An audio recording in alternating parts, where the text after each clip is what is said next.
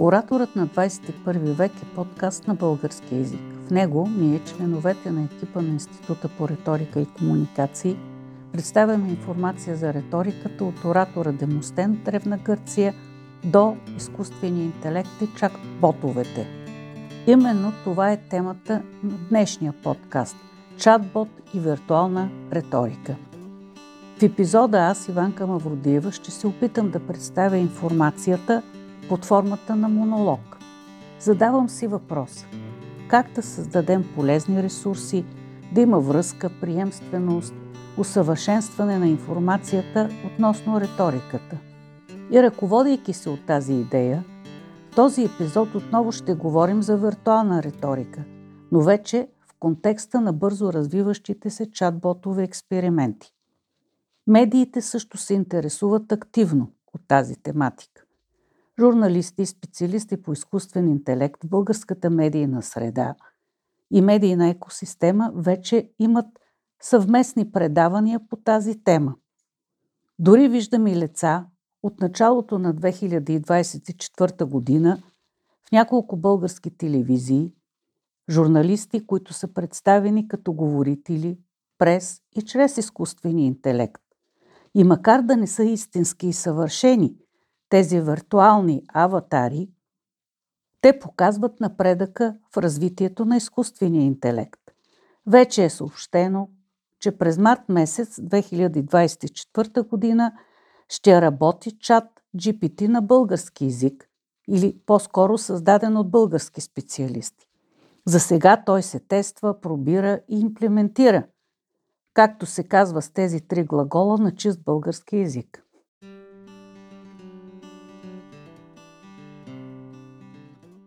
Ще продължа с TikTok.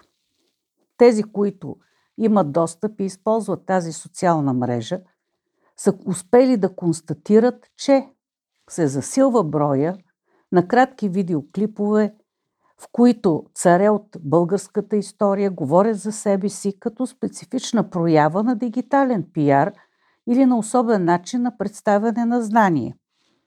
Познатият ни въпрос от училище. Знаете ли, че след което визуално представен български цар, не винаги в автентичен дрес-код, според протокола, етикета, историята, говори за себе си, представя известни и не чак толкова известни факти.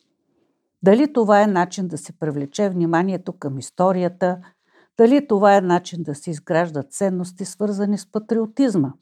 Само два въпроса, които могат да се зададат по отношение на тези кратки видеоклипове. Когато започнах да анализирам TikTok преди 3 години, тези кратки видеоклипове не бяха практика, по-скоро някакъв тип екзотика с никак недобро качество на визуално равнище. Обаче днес, дали тези кратки видеоклипове биха били оценени като паралелни образователни ресурси? Дали визуалните и виртуалните аватари на българските царе ще провокират интереса на аудиторията да научи нещо, макар и в много-много кратко представена информация. Когато гледаме тези кратки видеоклипове, от чисто риторична комуникационна гледна точка артикулацията става все по-добра.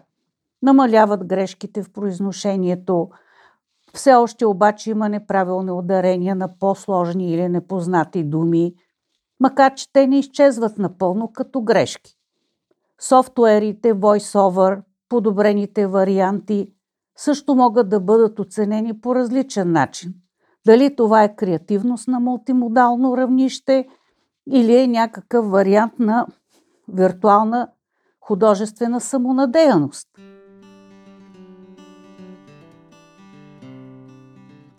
Ще продължа по-нататък с това, какво можем да видим в чат-ботовете. Нещо доста интересно и доста провокативно. Една година упорито се занимаваме с това да си говорим с чат-бот GPT на български и на английски язик, какво е риторика. И какво след една година успя да научи чат-бота и аз от него в една уникална ситуация. Вече човек общува с чатбот. Подходът, който се използва, можем да го наречем киберетнографско наблюдение или автокиберетнографско наблюдение. И когато той беше запитан какво отношение има чат-бота към виртуалната риторика, отговорът е следният. Чат-ботовете, обогатени с виртуална риторика, могат да предоставят по-човешки емоционални отговори, което подобрява изживяването на потребителите. Един български език, който звучи не съвсем автентично, не съвсем книжовно, малко дървено. Тогава е когато няколко пъти е запитан чат-бота дали може да използва образен и фигуративен език, риторични фигури, той спазва един алгоритъм. Не етика, защото няма съзнание, няма интуиция. Алгоритъмът обаче е създаден от хора, специалисти. И ето този отговор дали може да използва образен и фигуративен език. Да, чат-ботът може да използва такъв език, може да включва метафори, алегории, идиоми, сравнения и лингвистични украси, за да предаде по-изразително и креативно съобщение. Преминава в първо лице. Чат-бота вече след една година в нашия съвместен диалог. Мога да включвам подобни стилови изрази в отговорите си, ако е поискано или ако това помага за по-доброто разбиране на информацията. И продължавайки този виртуален диалог с чат-бота за друга сфера на риториката, аргументацията на въпроса може ли чат-ботът да използва аргументи и да изгражда аргументация. Неговият отговор. Да, чат-ботът може да използва аргументи и да изгражда аргументация в рамките на своите възможности, въпреки че този чат-бот не е проектиран за такива аргументативни задачи. Чат-ботът използва обширен набор от данни, включващи различни теми и стилове, за да създава отговори. И нашият разговор продължи в по-дълбок текст, отново от към аргументацията, риториката.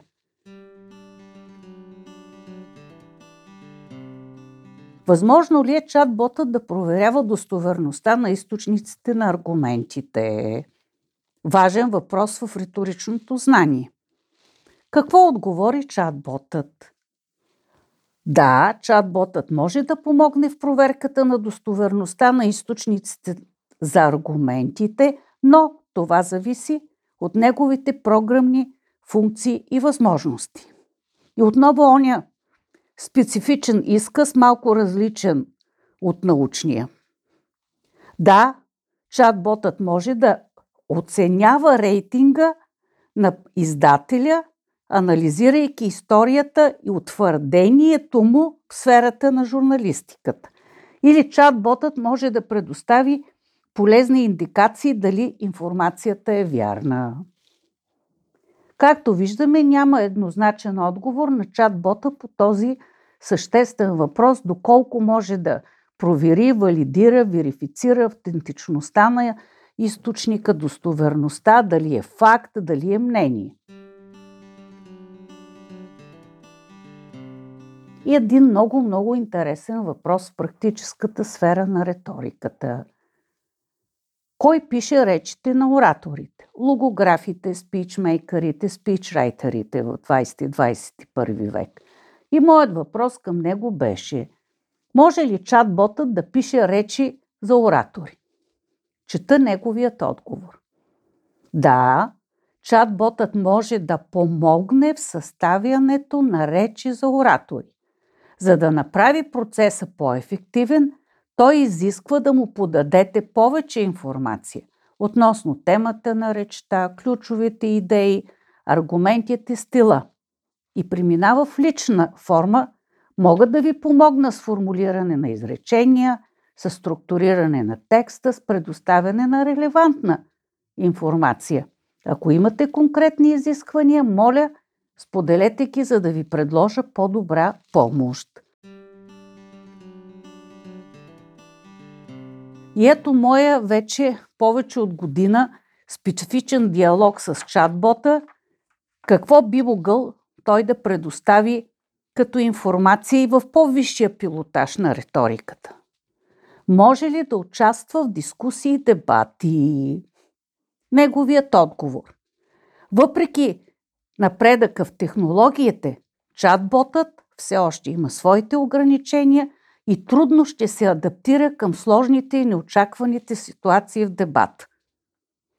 Въпрос на етика ли е, на програмиране, на стандартни отговори, на обтекаем отговор, на някакъв вариант на гъвкавост, тогава и когато е запитан и дали той допълва постепенно, постепенно информацията си в достъпни онлайн популярни ресурси.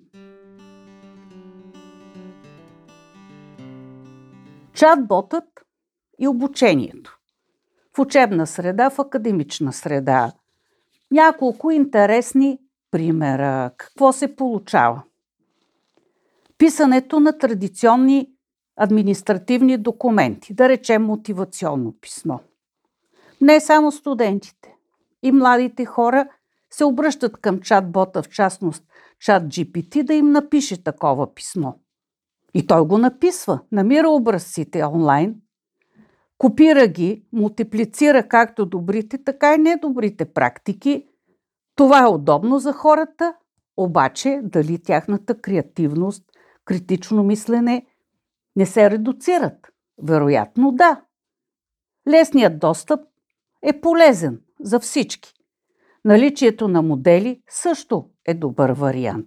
И в резултат на такъв тип писане на текстове ще си позволя да прочета текст, изпълнен с клишета, шаблони, наречия, прилагателни и в случая на какво заприличва мотивационното писмо. На нещо като самопохвално слово.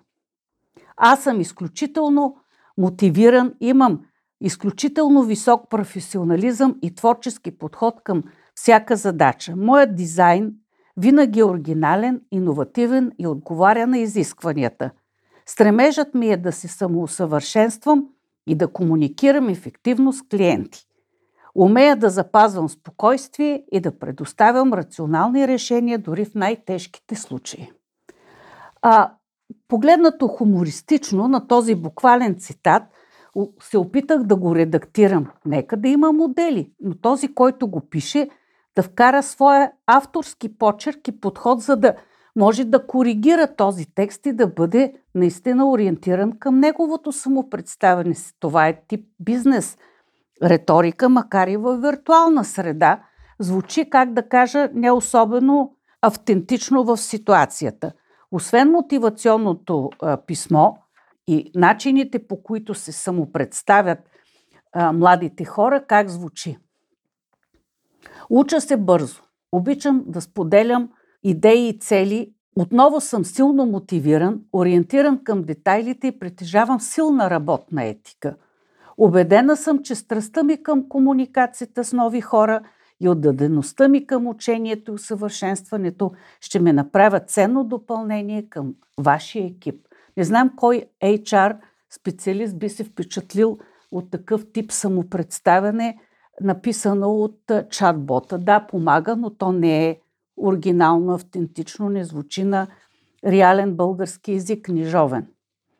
А, да, и в а, моята комуникация са представили колеги, споделяли се информация, че някои традиционни, тривиални писма, бърза делова електронна комуникация може да бъде написана от чатбота, ама евентуално и другата страна трябва да ползва чатбота и ако отговори, ключовия момент да няма комуникативни бариери не съществува. Пише се по един и същи начин от изкуствен интелект, от чатбот, от всички участници в една делова комуникация. И в случая, макар езикът да звучи дървено, бързината на предаване на информацията се оказва предимство през прецизния изказ. И а, когато си говорим дали чат-бота може да се усъвършенства, може. Да се върнем към една много стара максима или сентенция. Поетите се раждат, ораторите се създават. Това бе заглавието на втория епизод на подкаста Ораторът на 21 век. Да направим една перифраза. Дали е дилема или е философско значим проблем, етично-морален. Може ли изкуственият интелект и в частност чат-ботът да се развива и да а, достигне до там, че да говори красиво и убедително? Дали в бъдеще ние можем да стигнем до ситуации, в които ще чуваме хора, които говорят автентично с обработен глас с софтуери, или ще виждаме хибриди между човек и робот, или само робот. И така, в финалните изводи в риторичен стил, като отворени въпроси за бъдещи епизоди на подкаста Ораторът на 21 век, ще се опитам да ги формулирам така – Реториката в интернет. Можем ли да говорим освен за виртуална трибуна, виртуални форуми, вече и за виртуална агора? Риторичното наследство. Адаптира ли се към софтуерните приложения, запазвайки златния си блясък, но без пътината на античността? Риториката и чат-ботовете. Колаборацията между тях оксиморон ли е или вече мисията е задължителна – ако искаме да бъдем успешни комуникатори. Виртуалната риторика ще се развие ли паралелно, заедно с изкуствения интелект и кой ще бъде доминиращ? Ораторът или роботът, или ще работят в някаква хибридна форма? Провокативни въпроси, на които може би цели екипи биха могли да дадат отговори с сериозни изследвания, с доказани методи. Изследвайки точно тази специфична сфера в риториката и чатбота, изкуственият интелект, до какво достигаме като изводи? Чатботът може да намери информация, да реализира първи етап от риторичната дейност, да намери факти, да ги сглоби, да ги подреди, да ги обособи до 3, 5, 7 малки, кратки параграфчета. Може да ги намери източника, да го съобщи, но не и да докаже, че е автентичен или авторитетен. Колкото е по-достъпна в онлайн среда информацията, чатбота толкова по-бързо ще я намери, ще се учи, самообучава и ще структурира, преструктурира – цялата тази информация. Но минавайки на нивата, на аргументацията, на словесното украсяване, на елокотилото, на говоренето, в един комбиниран вариант на този етап не би могло да се даде сериозен отговор. Самообучава се, ако се върнем на ония въпрос, той не може да се самосъздаде. Човекът на този етап е решаващият – фактор. Специалистът, експертът, който пише алгоритмите. Дали и до каква степен този чатбот ще бъде в един бъдещ период в полза на хората или може да се окаже в някакъв вид специфична конкурентна среда. Но той няма интуиция, няма душа, няма съзнание, няма креативност в тези разбирания, които са традиционни за човека и за естественият интелект. И така остават отворени много въпроси за в бъдеще. Подкастът Ораторът на 21 век се създава, продуцира и разпространява от Института по риторика и комуникации и от мен професор Иванка Мавродиева.